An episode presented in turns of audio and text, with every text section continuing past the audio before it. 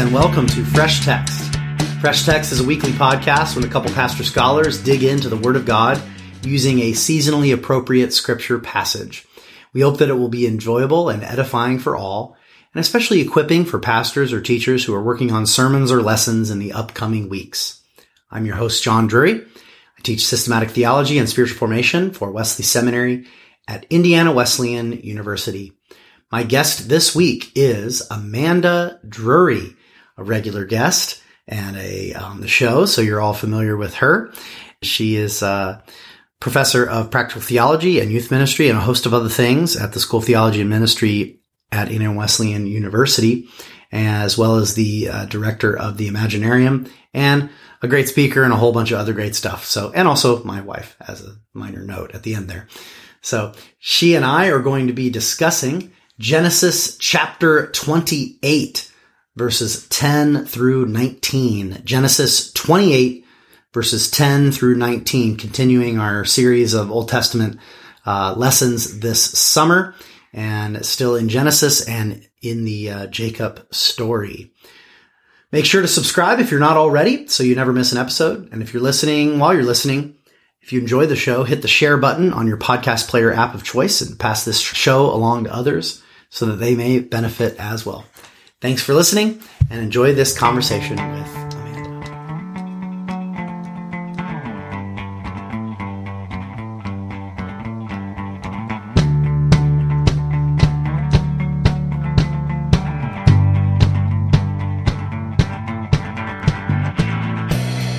Is that what we're doing? That's what we're doing, yeah. Oh man. Yeah, you want to miss that? I don't want to miss that. Look how white Moses is in this picture. Blue eyes. Oh my goodness. And they're but the the the ladies are so Egyptian. Yeah. Well, people of God have blue eyes, so. Oh jeez. Well, sad. Yeah. All right, you wanna you game to read? I will read.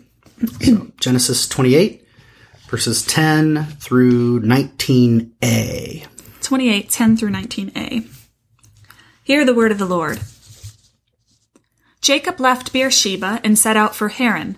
When he reached a certain place, he stopped for the night because the sun had set. Taking one of the stones there, he put it under his head and lay down to sleep. He had a dream in which he saw a stairway resting on the earth, with its top reaching to heaven, and the angels of God were ascending and descending on it. There above it stood the Lord, and he said, I am the Lord, the God of your father Abraham, and the God of Isaac. I will give you and your descendants the land on which you are lying. Your descendants will be like the dust of the earth, and you will spread out to the west and to the east, to the north and to the south. All peoples on earth will be blessed through you and your offspring. I am with you, and will watch over you wherever you go, and I will bring you back to this land. I will not leave you until I have done what I have promised you. When Jacob awoke from his sleep, he thought, Surely the Lord is in this place, and I was not aware of it. He was afraid and said, How awesome is this place! This is none other than the house of God. This is the gate of heaven. Early the next morning, Jacob took the stone he had placed under his head and set it up as a pillar and poured oil on top of it. He called that place Bethel. The word of the Lord. Thanks be to God. Let us pray. Father, we give you thanks for your word, which you have granted to us.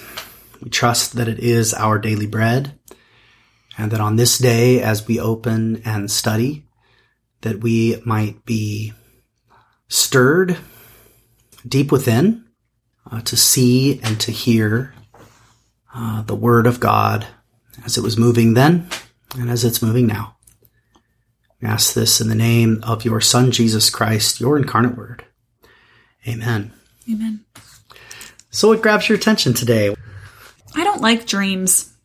Oh, I don't. I shouldn't say I don't like dreams. I don't like metaphorical dreams. Like the dream where Joseph is told, "No, go, go, marry, Mary. It's okay." That's fine. But this, I don't know. Like this one, uh, the the dreams that Joseph has, they, I, I never, I never get into them. I think I mentioned this before. It, it feels like the poems from Lord of the Rings or the songs. I skip those too. right. The best parts. my goodness. Do you skip the poetry in the Bible also, or do you like? No, because I know I'm reading poetry. well, what if what if, what if it's no, no? no I don't mean the poetic books. I mean like the poetic interjections into the narratives. Do those also kind of you tend to speed up a little? A little bit. Like Miriam's song, that type of thing. Well, just previous chapter has one. yeah. Yeah. Not into it. No, and I, I don't I don't know why. That's interesting. You know, I think I think because it feels like a pause in the story. Like I want to get on with the Ah, action. okay. So it's like the exact reason why I like it. Yeah. Yeah. Okay. What was that? Yep. no, there's more there. Camp on it. It's fine because I think sometimes, like, it's a mistake to imagine that the observation stage of exegesis is the purely objective moment. It's, I mean, in, in many ways, it's the most subjective moment because it's just what's grabbing me. Do you know what I mean? yeah. And so, in some ways, your own experience of the text is part of the observation process. Mm, I mean, I- so I know I'm getting meta, but I think it's relevant for mm-hmm, Yeah. our listeners who might be studying texts and thinking, where do I go? Like, the way you're reacting to the text is part of the observation stage. It's just naming that stuff. So, and there's some permission that is being given, hopefully, to our listeners just by hearing you say, I don't like the dream sequences. Um, and also the permission for the people who are, you know, who like them. Like, cause I'm like, I love it when the story slows down. Now I can I can revisit this as an adult, and I think I do appreciate dreams like this more than I did when I was younger. Because looking at this now, I think, okay, why did he need need a dream for this? He already knew all this stuff anyway. It seems like, uh, does he? I mean, he's, he's, he's, he knows about the blessings of his father and his grandfather, and he's in that line, and the whole world's going to be blessed through this through this lineage. Uh, but but So you're saying it's the same? Now I'm being facetious, but is it the same to hear something from your parents as to see it for yourself? Well, I was about, I was oh, about sorry. to say okay. that. Yeah, yeah. So, so like I think as a kid, when I'm reading this, it's well, duh. Of course, this Right. is this isn't new information, Yeah, it is for him though. but it is for him. and yeah. and even if even if this was information that he knew completely, uh, to have that affirmation, that word, that word, uh, how, boy, that would be incredibly affirming, affirming. Yeah, the election of the line is so crucial here, Mm-hmm. where, so even if Jacob is certain of um, the Lord's blessing on his grandfather Abraham and his father Isaac, even if he is certain of that, which he may not be, but even if he was, uh, whether it's going to be passed through him or his brother is an open question. Yeah. And it's not a given that just because Isaac, he tricked Isaac into giving him a blessing, Mm-hmm. that like, I mean, how does he know if that has binding of force? God could very well appear to him and say, that was, you know, Yeah, that was a BS blessing. I'm going to bless your, your brother. You keep running. right. Uh, and he's about to meet his brother here. No. Yeah, Esau learned that Isaac. Oh shoot, you're right. Cut that out. No, I say leave it in. This is before he flees to Laban. on the way. Okay. Yeah, yeah, yeah. This is on the way. So I mean, there's these big encounters with God that bookend his journey, his time with Laban. Mm-hmm. Did you think we were studying number thirty-two, the I'm, I'm, wrestling I'm gonna look at that one. No. Because that's right before. Yeah, that's what I was thinking of. I knew there was something. But both of them before are they met. both of them are on a map of Israel. Are so if they're if they're down in Beersheba, which is about as far south as you could get, Mm-hmm. and if Laban's up, you know, north where the Hittites are, way far north, right before you would turn east or west into either Turkey, modern day Turkey, or Yeah. over into Iraq and go back south. Um, that's kind of where, right?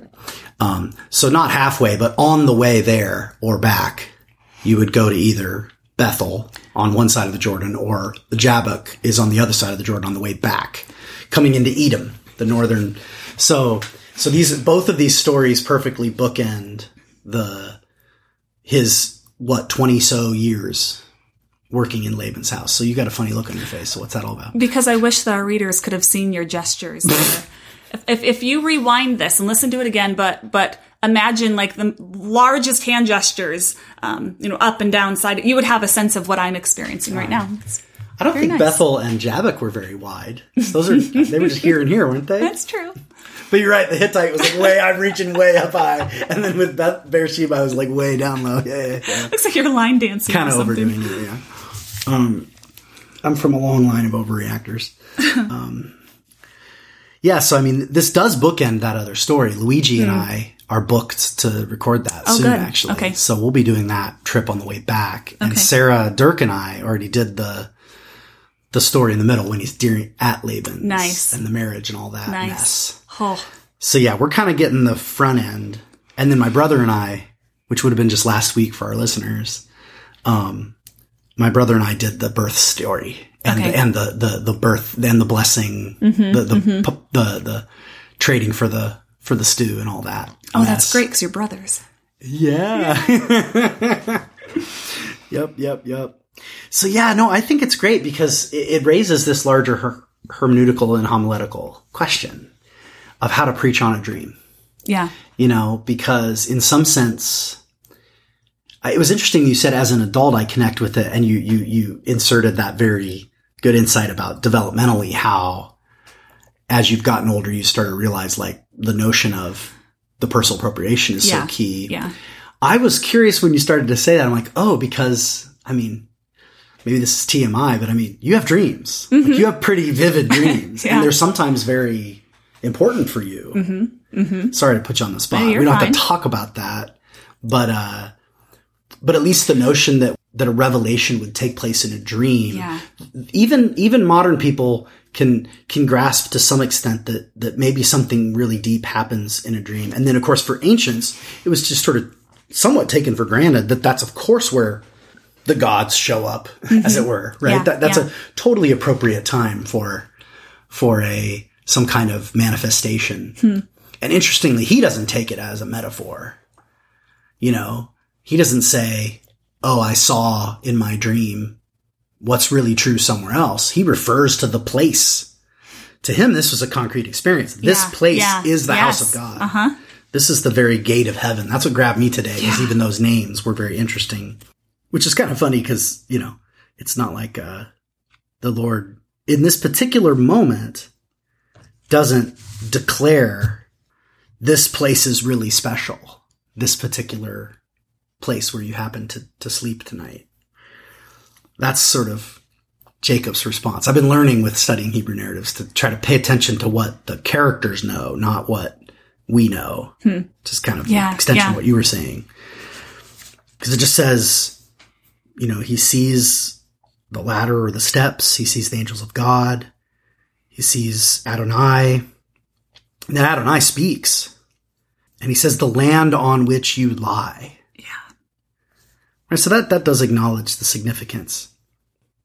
But then it says it's going to spread out from there, east to west and east and north and south, Hmm. and blessing all the families of the earth. then behold, I am with you and will keep you wherever you go and will bring you back to this land. For I will not leave you until I've done what I have promised you. I don't think it's unimportant that he doesn't hear from God for quite a few chapters after this. Yeah. And, and, and his confidence that that is the Lord is so certain here, so strong. Uh, you know, it's not a, I wonder if that was, there, there doesn't seem to be any question in his mind. And so this is, this is something, uh, concrete that looks like tides him over until that next word. It's, it's strong enough, it's big enough that it, it keeps him on the, on the path. Yeah, then Jacob awoke from his sleep and said, Surely the Lord is in this place, and I did not know it. Mm-hmm. He was just, you know, taking a nap. And he was afraid. I do like that. He was afraid. Mm-hmm. I don't like that he uses a stone for a pillow. Yeah, that never made sense to me either. I think you'd have a stiff neck waking up. Like, would it just be a one that would go behind your neck? Like a neck pillow. How do you put your head on a pillow? I have no idea. So this was either like, this is one of these classic cases where this is either has some sort of cultural explanation mm-hmm. or it's just a peculiarity or an oddity. I'd have to look it up. Or, or else, or else, I haven't ever looked that up. or else he's got the rock, you know, afterwards that he pours the oil on and sets up. Maybe someone was like, "Hey, where'd you get that stone?" Uh, it was my pillow. Like maybe they just made that up. Not sure you're supposed to say that aloud. Probably right? not. Where'd you get that? I'm game with that. I'm totally cool with that. Uh, it was my uh, yeah, my pillow. That's right. Oh, Yeah, that's where I got it. pillow. My pillow. Obviously, stones vary in their like you know. I could imagine a kind of softer stone. No. No, you're right. I can't. I'm trying to, but it, it didn't work after I thought it through.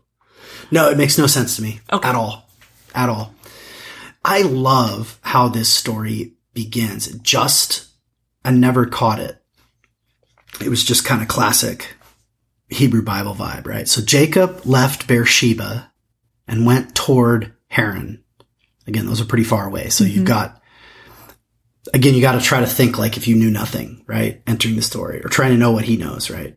And- Or even what an earlier, early hearer would know, right? So his, his mother earlier in the chapter had sent him off to marry a kinsman. Right. So Haran again, way up north, Beersheba, way down south. And it says, and he came to a particular place. What yeah. do you have in a your, certain place. I love that. That's, I, I just, I just think that's perfect. What do you like about that? Well, so it's it's one of those mix of like w- what I what we know going into the story in hindsight and with headings and familiarity with the text, but then trying to bracket that out and then playing them off each other. It's kind of like this is Bet El, right? The house of God. This is an important place. It's an important place in the rest of the history of Israel, right? Yeah. But it's introduced as mm, someplace A certain place. right? Unnamed, unspecified, right? And somewhere between Beersheba and Haran. So in other words, the entire length of Israel. This could be anywhere in latter day Israel, Yeah. right? So you can think of a kid, you just told them this, right? They, you know, he left Atlanta and was on his way to Boston. and he stopped for the night somewhere along there. It's like, well, that could be anywhere. Yeah. Yeah. And then that's really important because it culminates in the naming of the place as Bethel. Mm-hmm. And then this is the the 19b that you didn't want to Yep, cut off. yep. But the name of the city was Luz at the first, right? So it could have said Luz up front. Yeah. It, was- it would have been named Luz at the time, mm-hmm, apparently. Mm-hmm. Maybe that's what they're saying. Great storytelling technique, though. Leave that for the end. he named it Bethel, having used to have been named Luz A certain place. just a certain place. It ha- just mm-hmm. has the mystery, right? And he stayed there that night because the sun had set, right? It just, it's so classic, right? A certain place, staying for the night because the sun had set. Takes one of the stones of that place, mm-hmm, mm-hmm. right? So there's this kind of connecting with the place. So the place is clearly important. The place is the star of the story Yeah. Yeah. more than even Jacob. It keeps mm. emphasizing Oh, that's good. That's good. puts it on his head, and laid down in that place to sleep. So play that that place is being repeated. Hmm. Uh, is your is your translation not have that Uh, let's see. place repetition theme? It doesn't. Take him of the stones there. Well, there's that. He put it under his head and lay down to sleep. Oh heavens! So so you know ba makom, ha makom, ba makom, three times in one verse. Wow. wow. place, place, place, place, right? Um, I think it's really being emphasized that this is this particular place, that place, certain place. And he dreamed, and that's the moment where we're like, oh. I thought I could at least get you excited about verse 11. yeah, yeah, yeah. Get the yeah. build up Yeah, right, Get right? the build up right. no, the, the, I mean, the stream really is is mind boggling. Like, I can imagine fat, skinny cows eating fat cows, or or even grain eating each other. But but what does a staircase to heaven look like with angels, the Lord at the top of it? I mean, this this just seems this is so otherworldly. Yeah, well, I, I say we take a little break and come back and dig into the dig into the dream.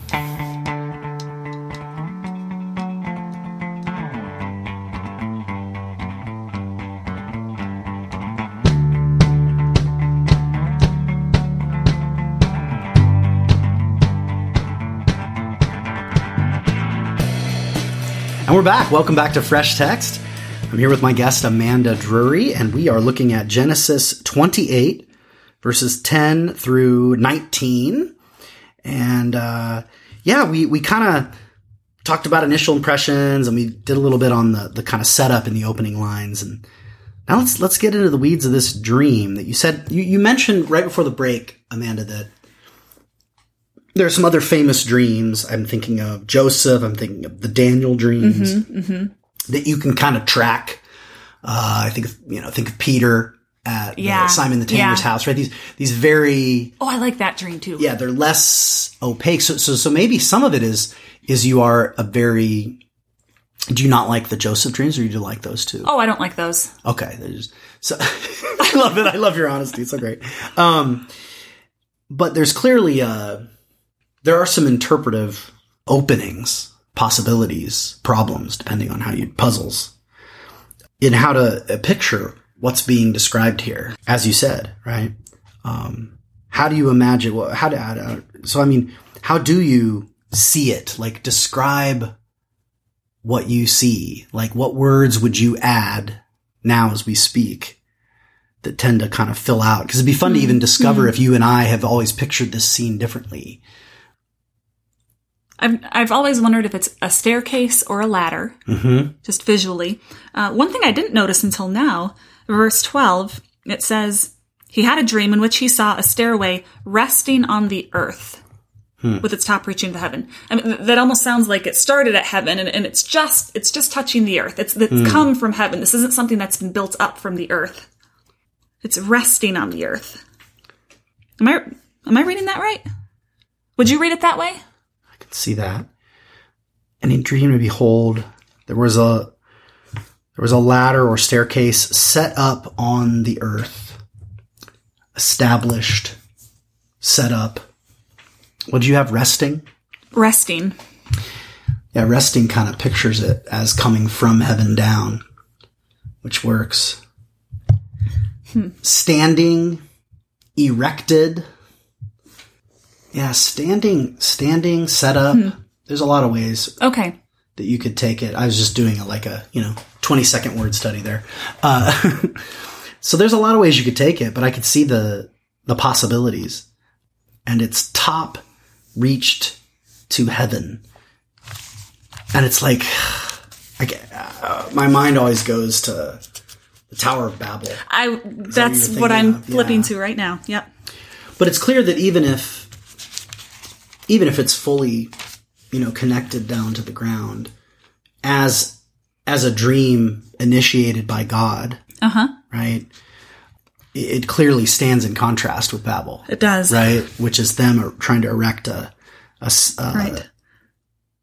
Let us build ourselves a city with a tower that reaches to the heavens, so that we may so that we may make a name for ourselves and not be scattered over the whole face of the earth. Boy, that's interesting because Yes. God gives gives the name and says you will be scattered all over the face of the earth and everyone will be blessed through you. Wow, yeah, Boy, I never caught that before. That the spreading, then in chapter eleven here, they're not wanting to be scattered across. Then we come to Jacob's dream, and that's part of the part of the blessing, part of the promise.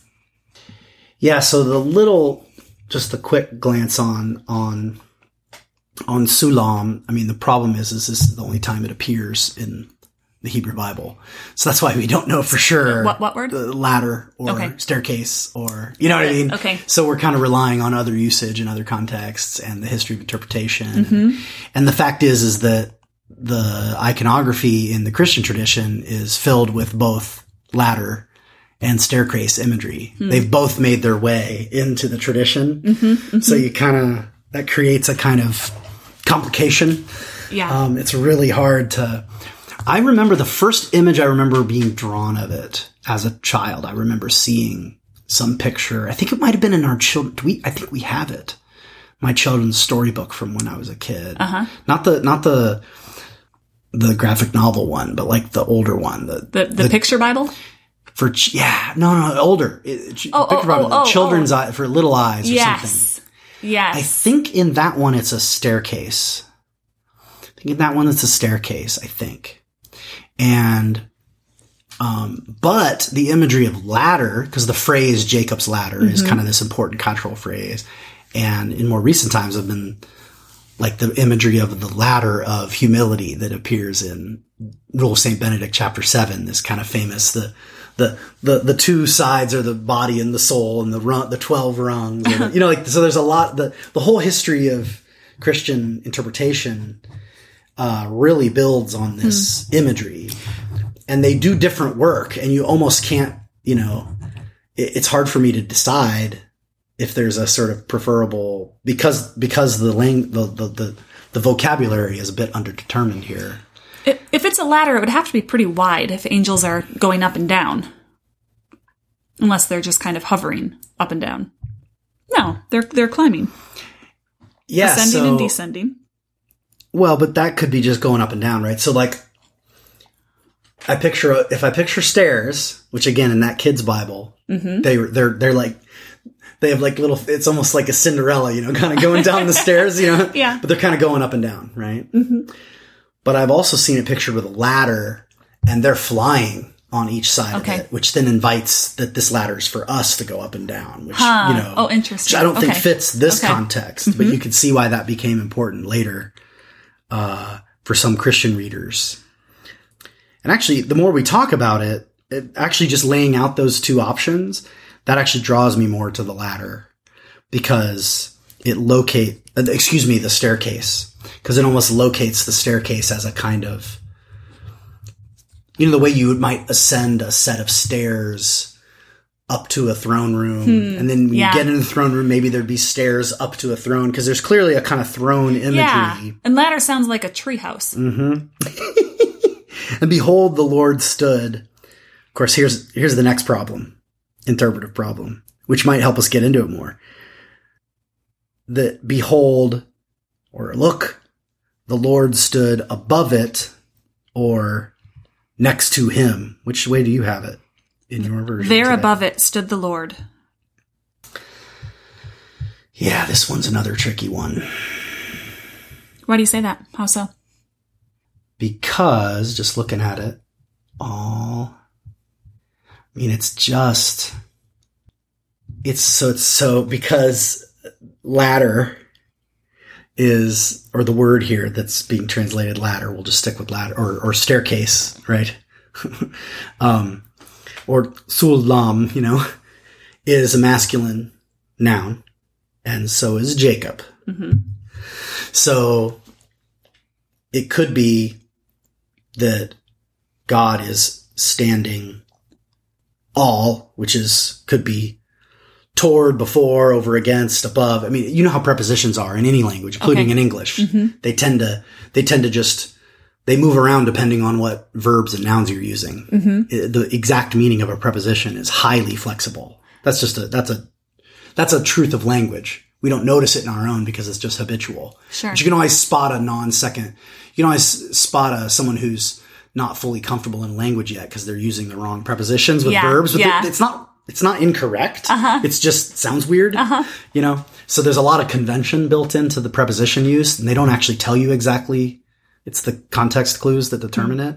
But as here, it's very hard because we don't know exactly how God relates to the to the staircase to heaven, since it only appears once Yep. it's like how do you what do you do right and so he could be up at the top above them that fits the, the throne room imagery he could be on the ladder coming down it mm-hmm. or he could be right there next to jacob I don't. oh, How do you see that? well you can't there's no way to do it in english to make it work you have to choose when you're translating I okay. You catch what I'm saying? Yeah, I see but that. the word is just al, you know, all love, all love, and it means uh, so al has five thousand seven hundred and seventy-eight uses. Okay, so it's over, on, above, upon. Keep going. Hold on. Over, next to, opposite, and usually when it has the word standing, it means standing opposite. Okay. Huh. So the first time, sorry, I'm being a punk here, but I loved it because I'm you, you were like, you were like, really, John? I'm like, oh yeah, here it comes then. Five thousand, really? No, I'm not saying every time it's that, but I mean, the first time, let me, I'm just doing some geek out here. I hope this is not Do totally it. Do it. irrelevant. But let me see. I'm trying to find the first time it's used in Genesis with the verb standing. 18. And there it's clearly not, it's not above. It's standing over against or opposite the person. It's also translated, it can be translated to or and, uh, therefore, because it's, it's one of the, it's a generic preposition is what I'm trying to say. Um, if, uh, ladder was a neuter it, like it is in English. Yeah. Because English doesn't have a lot of male female objects. Uh-huh. Just, uh, then we would know for sure. But it's, it says that, behold, Adonai standing, preposition, masculine pronoun. And the masculine pronoun could be Jacob or could be the, the, the staircase. So Okay. and and, and Okay. I, I just I want to bring that up to really push against our kind of stairway to heaven to Yeah. quote that we're always thinking of like that's where we need to go, right? Um, although even then, the verbs are backwards if that's the point, huh. right? Because the angels of God were ascending and descending. They're going up and back down, Yep. right? If if if God's up at the top, I would think that they would be coming down and back up. But they're not going. The angels aren't descending and ascending. They're ascending and descending. Hmm. They're going up and down, not down and up. Maybe that doesn't matter. You're maybe you're faking those hums. I can't tell.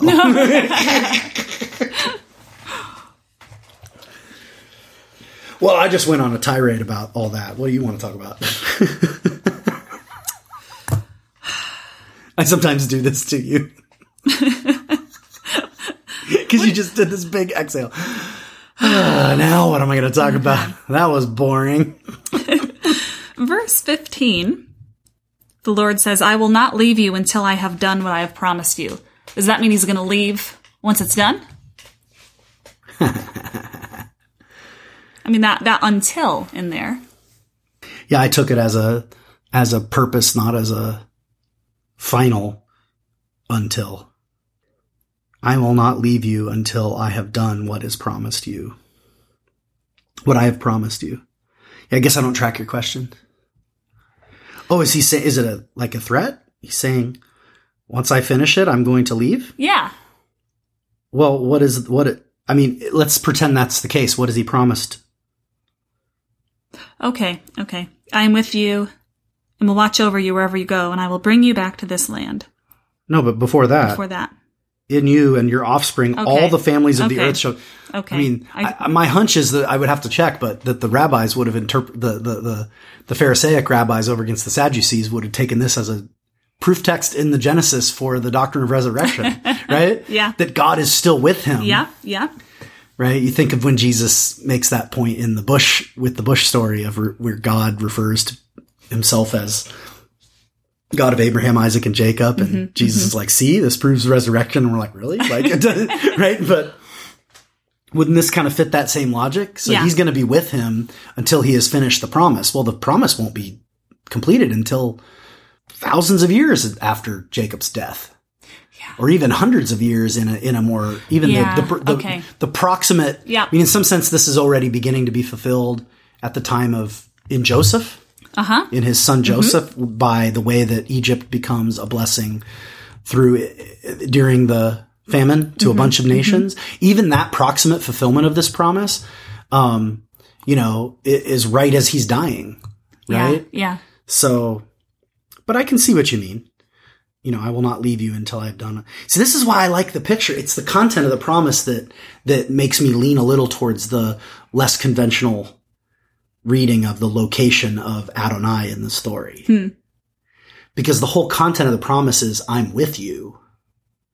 Right? So that, so the notion is not that it, God came down the staircase and then goes back up. Like, hey, I wanted to leave you a little message. See you in 20 years yeah. when we wrestle. right? It's mm-hmm. rather maybe comes down the staircase or maybe even more fun. Turns out God was with him maybe the whole time, and come with him from Beersheba, you know, um, I'm just being playful here now, but like that he's already with him, right? And he's just kind of like appears, you know, and the angels are just there to kind of, sh- you know, see, look, I've got some angels here. But even if not, even if he came down the stairway, it, there's no narrative of Adonai ascending back up the Yeah, staircase to yeah. leave him. Huh. There's not even a moment of closing up. It's the last line is, I will not leave you until I've done everything I've promised. Yeah. Boom. Then Jesus wakes up. Jesus. Jacob wakes up from his sleep. Mm-hmm. You know? What are you thinking? You're on the, Oh, it's a it's a random something that has nothing to do with what you're talking about, and I don't think is edifying in any way. well, it doesn't need to be edifying. It certainly doesn't need to segue.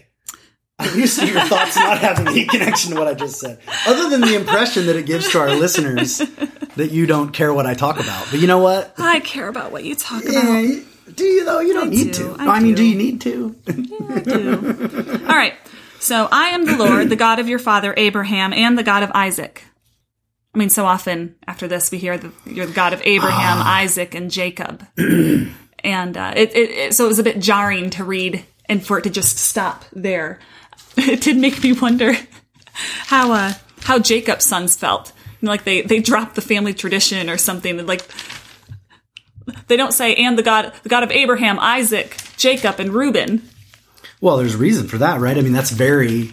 I mean, Jacob is the one who becomes renamed Israel, and it means all twelve are there. Yeah, Right? yeah. Um, so, I mean, we even talk about this. Yeah, it's not. We sometimes refer to chapter 37 forward as the Joseph story, mm-hmm. but of course, it actually begins at the top as the story of this of Jacob, because the story of Jacob is the story of his sons. Yeah. So th- we're in the Isaac story right now, not the Jacob story. In, in a certain sense, because they have these headings. I, I just discussed this last week, so I won't bore our listeners with it. Because me and my brother talked about it, but the book of Genesis is built around, I think there are 11 or 12 of these, these headings that say, and now the generations of, right? Which are, work obviously as a heading of a, but their, their headings not, but they're not always at the beginning of a list of, of, uh, um, genealogies. Sometimes they're just the beginning of the story. Because the word generations is just the, the coming to be's, the, the stories. It can work for stories, right? Yeah. Or the children of. Here's the, here's the children of, right? So there's a lot of different ways to take it. Um, so in that sense, that it really is built around Abraham, Isaac, Jacob. Um, but you're right; it's almost fitting because it's a symbol of the competition between these twelve tribes throughout the, Israel's history. Is they're competing over who is the who is the power center within this family w- that is named by those triple names. But I love what you pointed out, and it does sound wrong. Yeah. It does sound wrong, and The God of Abraham and Isaac. And I wanted to flip and say if if if see if God appears to Isaac and refers to himself as the God of Abraham. But I don't know if Isaac ever gets a kind of like private moment with God. Because it kind of skips a generation in terms of narrative. Given what Isaac went through, we kind of give him a little bit of uh, of uh, a pass in that regard. Yeah, I don't see at first glance any any story. Um, oh yeah, no, here it is. It's 26. 26, God appears and says, here we go. This is this is 26 3, so this would be the equivalent for Isaac. Okay. Lord appeared to him and said, Do not go down to Egypt. Dwell in the land of which I shall tell you. Sojourn in this land, and I will be with you and will bless you. For to you and to your offspring I will give all these lands, and I will establish the oath that I swore to Abraham your father. Hmm. But he doesn't introduce himself as the God of Abraham, which is interesting. Yeah. Um, so obviously these events take place before the Moses story. Yeah. But there's reason to believe that at least the the written canonical form of the Moses story is in some sense older. And that these have been shaped a lot more, you know, because Genesis is a lot it's just real a lot more stylized. It doesn't have some of the oddities of anyway. These are theories of, of composition, and the compositional s- history doesn't really matter hmm. as much as just saying they weren't written in the same order they were took place, hmm. right? And there's every reason to believe that there is an editorial history. Sure. So all that is to say that for many hearers, the, the, the Exodus story, because of the annual Passover ritual, so that might be a better place to start. Forget, forget the authorial history. Just think of the, er, the way people heard this story for a thousand years. Because of the repeated emphasis on the Exodus narrative every year around Passover, everybody knows the burning bush, God of Abraham, Isaac, and Jacob. Right. So it's not just our kind of, you know, ignorant Christian ears that find that weird. That would have been felt, Huh, that would have huh. felt weird. It- Okay. It, creates an expecta- a natural expectation Hmm. that God is speaking to the third party of that triplet Yeah. that, that has not yet been, f- you know, but, but he has nothing. You know, he's running penniless up north. so this promise is, uh, is still waiting its confirmation that it's not, quote, just a dream, right? Yeah. yep. Surely the Lord is in this place and I did not know it. Well, cool. All Anything right. else you want to get in under the wire or should we take a little break there and come back and explore some sermon starters? Let's take a break and come back.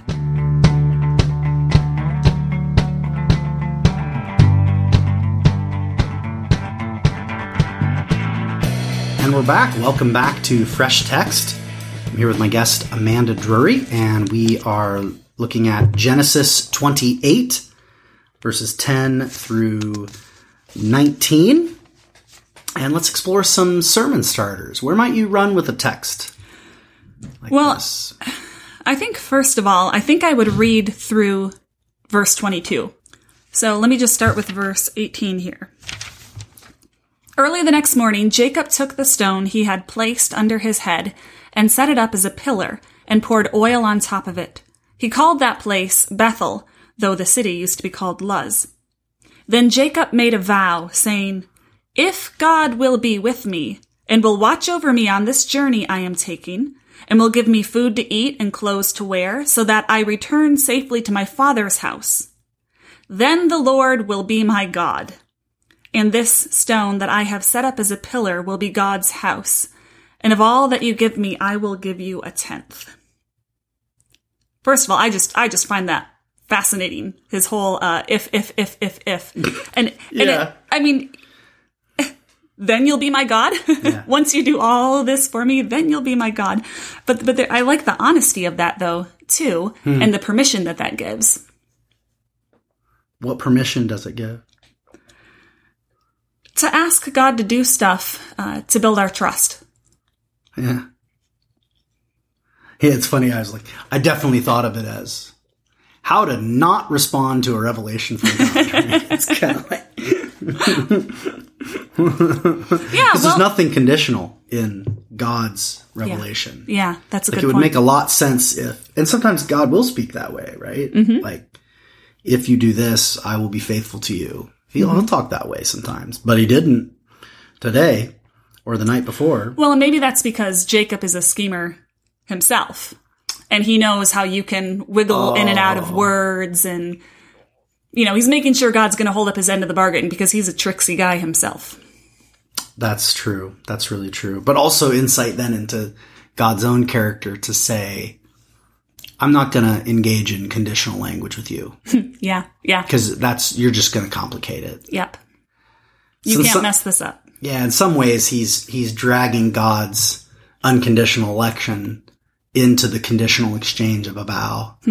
But in another sense, or at the same time, that is just the way, um, this particular schemer knows how to appropriate the grace of God. Yeah, which is almost perfectly symbolized in the 10th. You know? Yeah. It's like, Yeah. you know, God says, you know, I will be with you no matter what till I've accomplished all this for you. And how do humans respond? Uh, a tenth. you know, it's kind of like, it, I mean, and it's a symbol of giving all, but in ano- another sense, you know, our gracious receiving and responding to divine grace is always a fraction. And so fractured, yeah. you know? Even our 100% would still be. Exactly. Yeah. So I'd include that part in the sermon. Yeah. So, I- yeah. So how would it, take that as a as a jumping off point then if you're taking say 10 through 22 as your text um where uh what would kind of be the focus? My my hunch is you have an implicit or tacit sense of what the focus of the sermon would be and that's why you would want to include those verses. Or was that more of an exegetical point? No, you're you're you're right. I've got a okay so what is it? So I don't know why yet though, but I keep coming back to uh to the stone, the pillow. okay yeah that um you know the stone that he puts his head on he he sets it up as a pillar he pours oil on top of it and it's his um it's his his his token his marker uh his look at this i can point to this as something that it's my reminder of what happened here Yeah, this stone. This stone.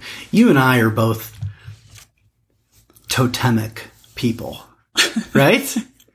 what do you mean by that we keep little things from places. right? yeah yeah. Or we've we've both left things other places or buried things. You know what I mean? sure Like sure maybe am I reading that into you? No, you you think I have do like that, you, yeah. you had when we when you and I first uh uh were friends, you know, you had this kicking stone. i still have it oh my gosh. it's in that desk right over there yeah. Um, and I have an empty can of corn Mm-hmm. that we ate the first time we shared our feeling. I mean, we're total romantic cheese balls. So, so it's, it's, it's fitting, at least for us. And, and I think all, I mean, I, I, I- I'm probably using the word totemic in order to, a totem to hint at the fact that there's something fundamentally human about that. Mm-hmm. Even, even if you and I are a little more excessive. uh, and if some personalities are a little less attached to that, Sure. we can all kind of, uh, recognize that that a, a sort of a physical object that was there during a special moment. I don't know. There's that you're drawn to that, you know. So I would actually probably go outside and look for a rock and, and, and try it out and lay on it and, and to just try to recreate some of this. I'd want to pour oil on top of it and just see what that looked like. I mean, I mean, you'd probably get nothing out of that, but just in case there's something in that experience, it's so easy to do. You might as well, what, take five minutes and try it. See if anything comes from that. That's really good sermon prep advice, though the kinetic physicality of it, Yeah, yeah. um, and especially your advice that you're giving to our listeners to not think like you've had you have to have the sermon all figured out and then you go and do this kind of illustrative stuff. You Yeah. might go do these kinds of things that we think of as illustrations, or at least geeks like me are like, well, that's the extraneous illustrative material that's added after you figure out what the sermon is, you know. Um, but it's not true. In point of fact, hanging out with a stone, uh, and and visualizing, and having that physical embodied encounter Yeah. yeah. might stir a sense of of the heart of the sermon. Yeah, boy, and, and just hearing you talk is reminding me of making me think that so many churches have their own stones already. That there are markers in their church that represent something that that tell a story of something that took place there. Things that the whole church can be can be on board with. Mm-hmm. Well, I mean, just playing with that. It's i i this line seems to be highly applicable.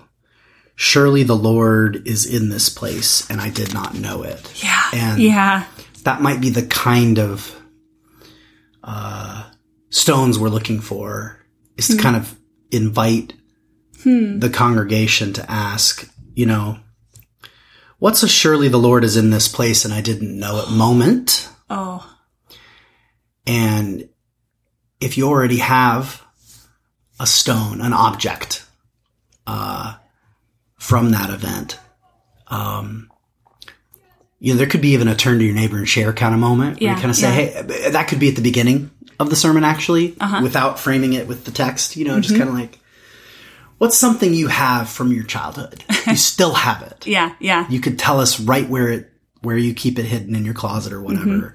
What does it represent for you? Like that'd be a real easy like congregational question thing. Yeah. Either in you know some churches do that at the beginning while they're waiting for things to start, or maybe during the sermon itself, and then and then you know again, like if it was one of us preaching it, right, we could at some point tell the story of these kind of things, like the kicking stone or the Yeah, the- yeah.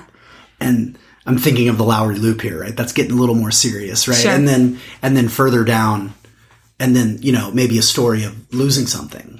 Hmm. Do you know what I mean? Uh, losing a special totem, um, and and then kind of you know what what are those? Because the most important part, in a way, is is hearing the promise, not the totem Right. but at the same time, the totem can be a way of reminding us of the promise, right? What's the movie? Leonardo DiCaprio. They've got the, the totem. Um, oh yeah, is that what they called it? In, Yeah, uh, yeah, uh, yeah. uh, What's that? Inception, Inception. Yeah. th- just this this tangible thing to to help him know what's real. yeah. You know, this could be a good passage uh, to to call forth testimonies or to share about uh, different things that are going on in various programmatic elements of the church. So, especially that surely the presence of the Lord was in this place, and and we did not know it. I mean, what a great time to be able to tell stories about the church, about things that the rest of the congregation wouldn't know, but that are really meaningful, powerful things. You know, you you get someone from the youth group sharing about this experience that. Uh, where the Lord showed up, but nobody else would know about it otherwise, except for this place to to share. Yeah, and maybe even preferably detecting the Lord's presence in unexpected kind of places would fit the Hmm. Yeah, story. Because this is a guy on the run, Yeah, sleeping on a rock. you know, so this isn't this isn't a visit to the temple. right. and seeing the glory of God. This is a man on the run, hmm. staying at some, at first glance, unnamed place. Yeah, I think the stone, yeah, there is something fun to do with the stone there. I, I definitely, precisely, I know we went on, on, we, I went on a lot of tangents about the, the, st- the stairs and the ladder and all yeah, that. yeah, And in, this is a classic case where sometimes your sermon kind of flows out of your exegesis directly. Uh-huh. It should always flow out of your exegesis, but sometimes it flows in more directly where you kind of did a lot of work and you're like, oh, that helps me kind of have an insight, and then I build my sermon on that. Uh-huh. Sometimes it's it's a process of elimination. Yeah, I went yeah, on this whole yeah. journey and realized, you know, that question's just so underdetermined that I've realized that visually, I don't really want to camp out on the stair or the or the ladder, at least this week, because I don't have clarity. yeah. The, the way I, I describe this to my students is it's not show and tell; it's what's behind door number three. Oh, you're not oh, gosh, that's really good. you're not showing everything that you have, but you know what's there, and you know the door that you need to open for the congregation. Wow, that's really good. You say that in your homiletics class? I do. That's fabulous advice. Oh, that's really, really good advice. Not show and tell. What's behind door number three? Yeah. And the fact that you know what's behind one and two right. enhances your sense of conviction and clarity. Yeah, so it does. It It wasn't does. wasted time, is Yeah. what I'm hearing you say. Oh, yeah, because so often I, I see this in my students where, uh, you know, they, they found that little nugget that they're so excited about, or, like you said, they've invested so much time in something that they don't want to then just, it feels like they're giving up or they've wasted time. And your students, you've never done this. Oh, never. No, no. I have a memory of a of like some was it on Galatians? Maybe you had a sermon. it had like two pages of stuff that Yeah, just you just had right. to cut. And you didn't Oh. realize like Saturday night. It was so relieving. That was, though. that was the hardest sermon I have ever written. Yeah. And I don't, I don't know why it was so hard. I mean, it was, it was a big setting. It was high stakes in that sense, but it, That wasn't why. no, and, and, it was something weird. and I, Something I'm normally stuck. not working up until the last minute, No. but but that it was 11 o'clock at night, and you went and, and just said, yeah, yeah you, you got to cut this, and it was like this release. But uh, whew. oh, my heart's pounding. Just Is it just thinking about it? oh man. Oh, I mean, I'm so guilty of that. I mean, it's it's part of why I started the the podcast because I get to go behind all three doors and then tell my Show and listeners, "You pick, you pick, you pick one."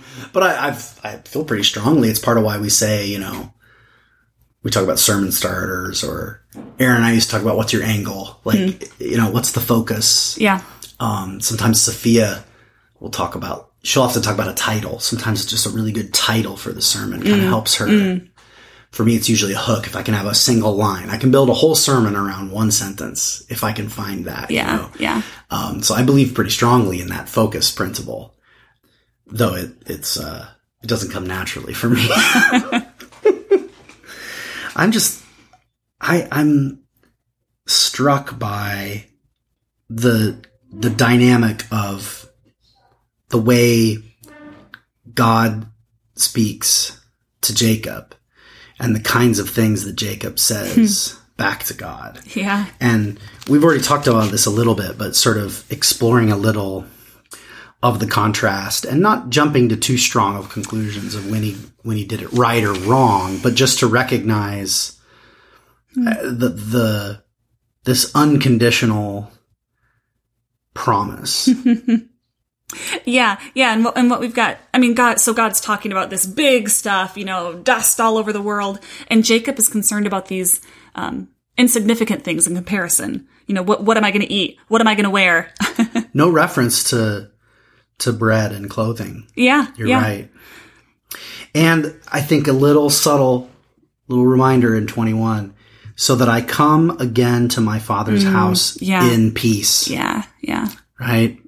That he could actually be restored, yes, which interestingly is not explicitly promised by Hmm. God, yeah, yeah, right? It- I'm going to be with you where you go. I'm going to bring you back.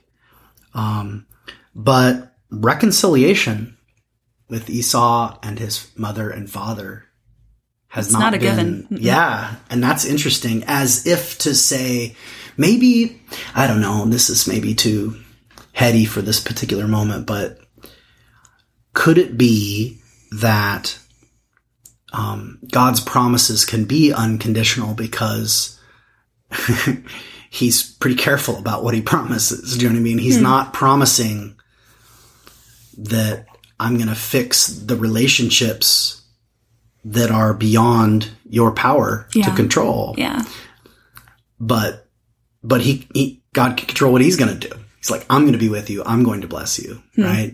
But the, actually the, the freedom, or at least I should say the agency of Esau and his, and his father. Um, we'll just stick with Esau for the moment, but the freedom of Esau to respond as he chooses to is kind of left open. yeah. I don't know. I didn't realize that till just now. I see that. Sorry, that's making So, so Jacob's listening to God say all these dreamy things, and you know, okay, that that's fine, that's fine. But what am I going to eat along Yeah. the way? Although when you think about it, it's like stick up for Jacob for a moment, kind of say like, I mean, if you're running scared with nothing, Yeah, and God's like, "Hey, I'm going to bring you back to this land. You're going to have all these children." It's like, uh, but I don't have any food. you know, like I mean, maybe he's just trying to remind God, I'm immortal. yeah, you need to help me do this. You need to help me do this.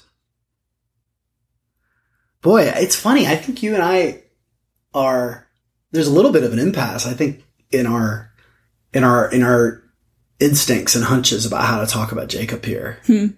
I, I think you you seem to see a slightly more fitting response than I'm inclined. what What do you mean? I just as we're talking by adding this vow here at the end, maybe it's like we're starting the the whole uh, episode over again. But I'm just noticing an interpretive difference, not conflict, just kind of different direction. Where I think you're you seem a little more amenable to the possibility that uh, of taking this as a kind of fitting way of responding. Yeah, know. yeah. Oh, well, I, I, And I I- see the contrast of like the introduction of these conditionals as kind of an almost an affront to God. Yeah. That God's cool with. I mean, he Sure. doesn't judge it. We that's the thing is we don't know what God thinks of this. Yeah, yeah. So I mean, I see I see Jacob here, and I think he's just this young guy, barely knows what he's doing, uh, and um, it's it's like Peter saying, "Should we put up three shelters here?"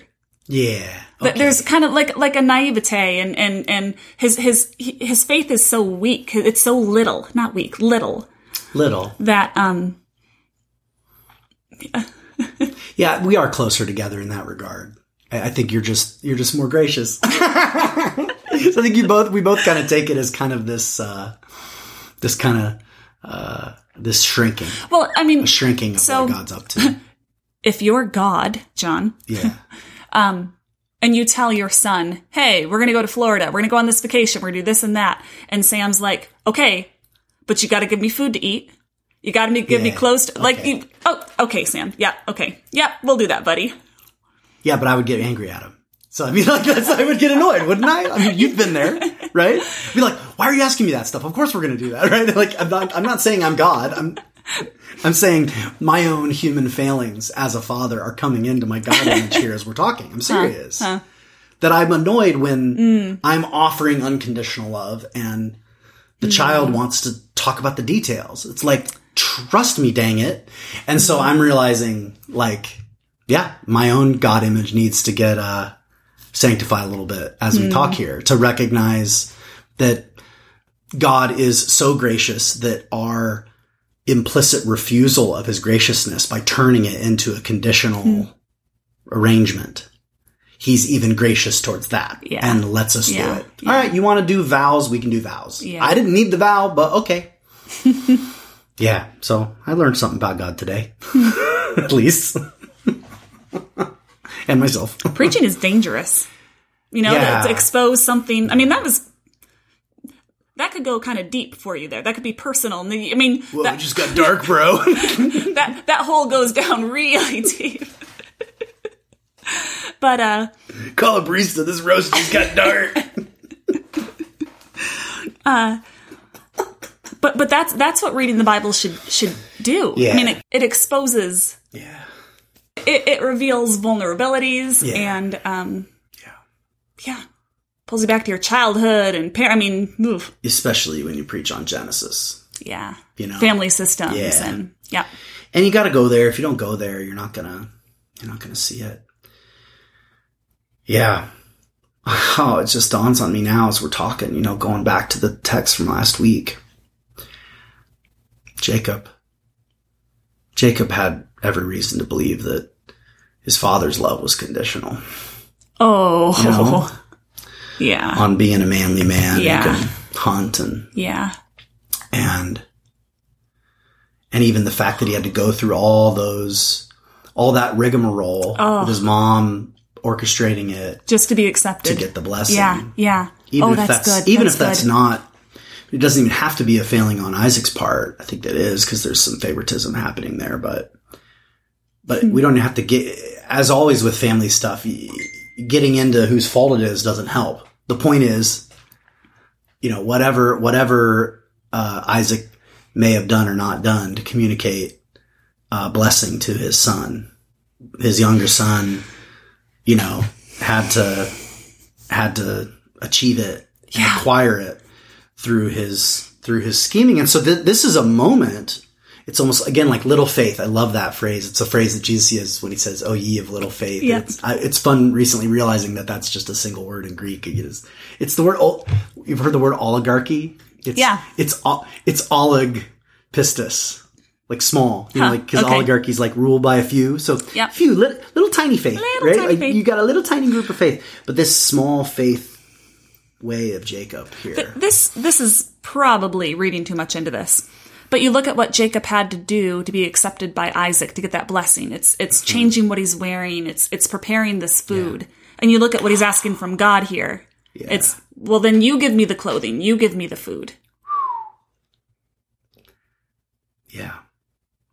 It's this moment, you know, when his true father is introducing himself to him. Hmm. and so the in and it's like a mustard seed of faith that can move mountains, right? It's the unconditionality of God's choosing and blessing of him has been implanted in his soul, Yeah. but the the full flowering of that is going to take decades, right? And for that, you got to stay tuned the next week. we should wrap it up. So we're about. You don't have to take my word for it. Yeah, wrap it up. Bump, bump. well, there's a whole bunch of sermon ideas there. They're going in different directions and different possibilities. And I think your advice about uh, the rock thing, I think, is just a great idea. I think that kind of tactile practice, you know, reminds me of you don't you have an exercise that you encourage your students to do of kind of taking the the text out on a date. Yeah, yeah. Yeah. So Asking it questions, reading it in different locations. yeah, mm-hmm. I think th- this is the kind of sermon when you allow yourself to read it with your full self and your own family history. Yeah. You'll find the sermon. Yeah. And, and like for us to lay out a an outline or a thesis is actually not helpful because it's just a story. Have this story interact with your story and the stories of people in your congregation, and the sermon will emerge. Yeah. Be be willing to be silly, to feel embarrassed a little bit Yeah. when you're thinking through this. Yeah. Well, cool. Thank you so much, Amanda, for the time you've given, and thanks to all of our listeners. Uh, we appreciate you so much, and uh, thanks to Todd and Eric for your production work. I can't imagine doing this without you. Thanks to Tom Adamson for donating the theme music.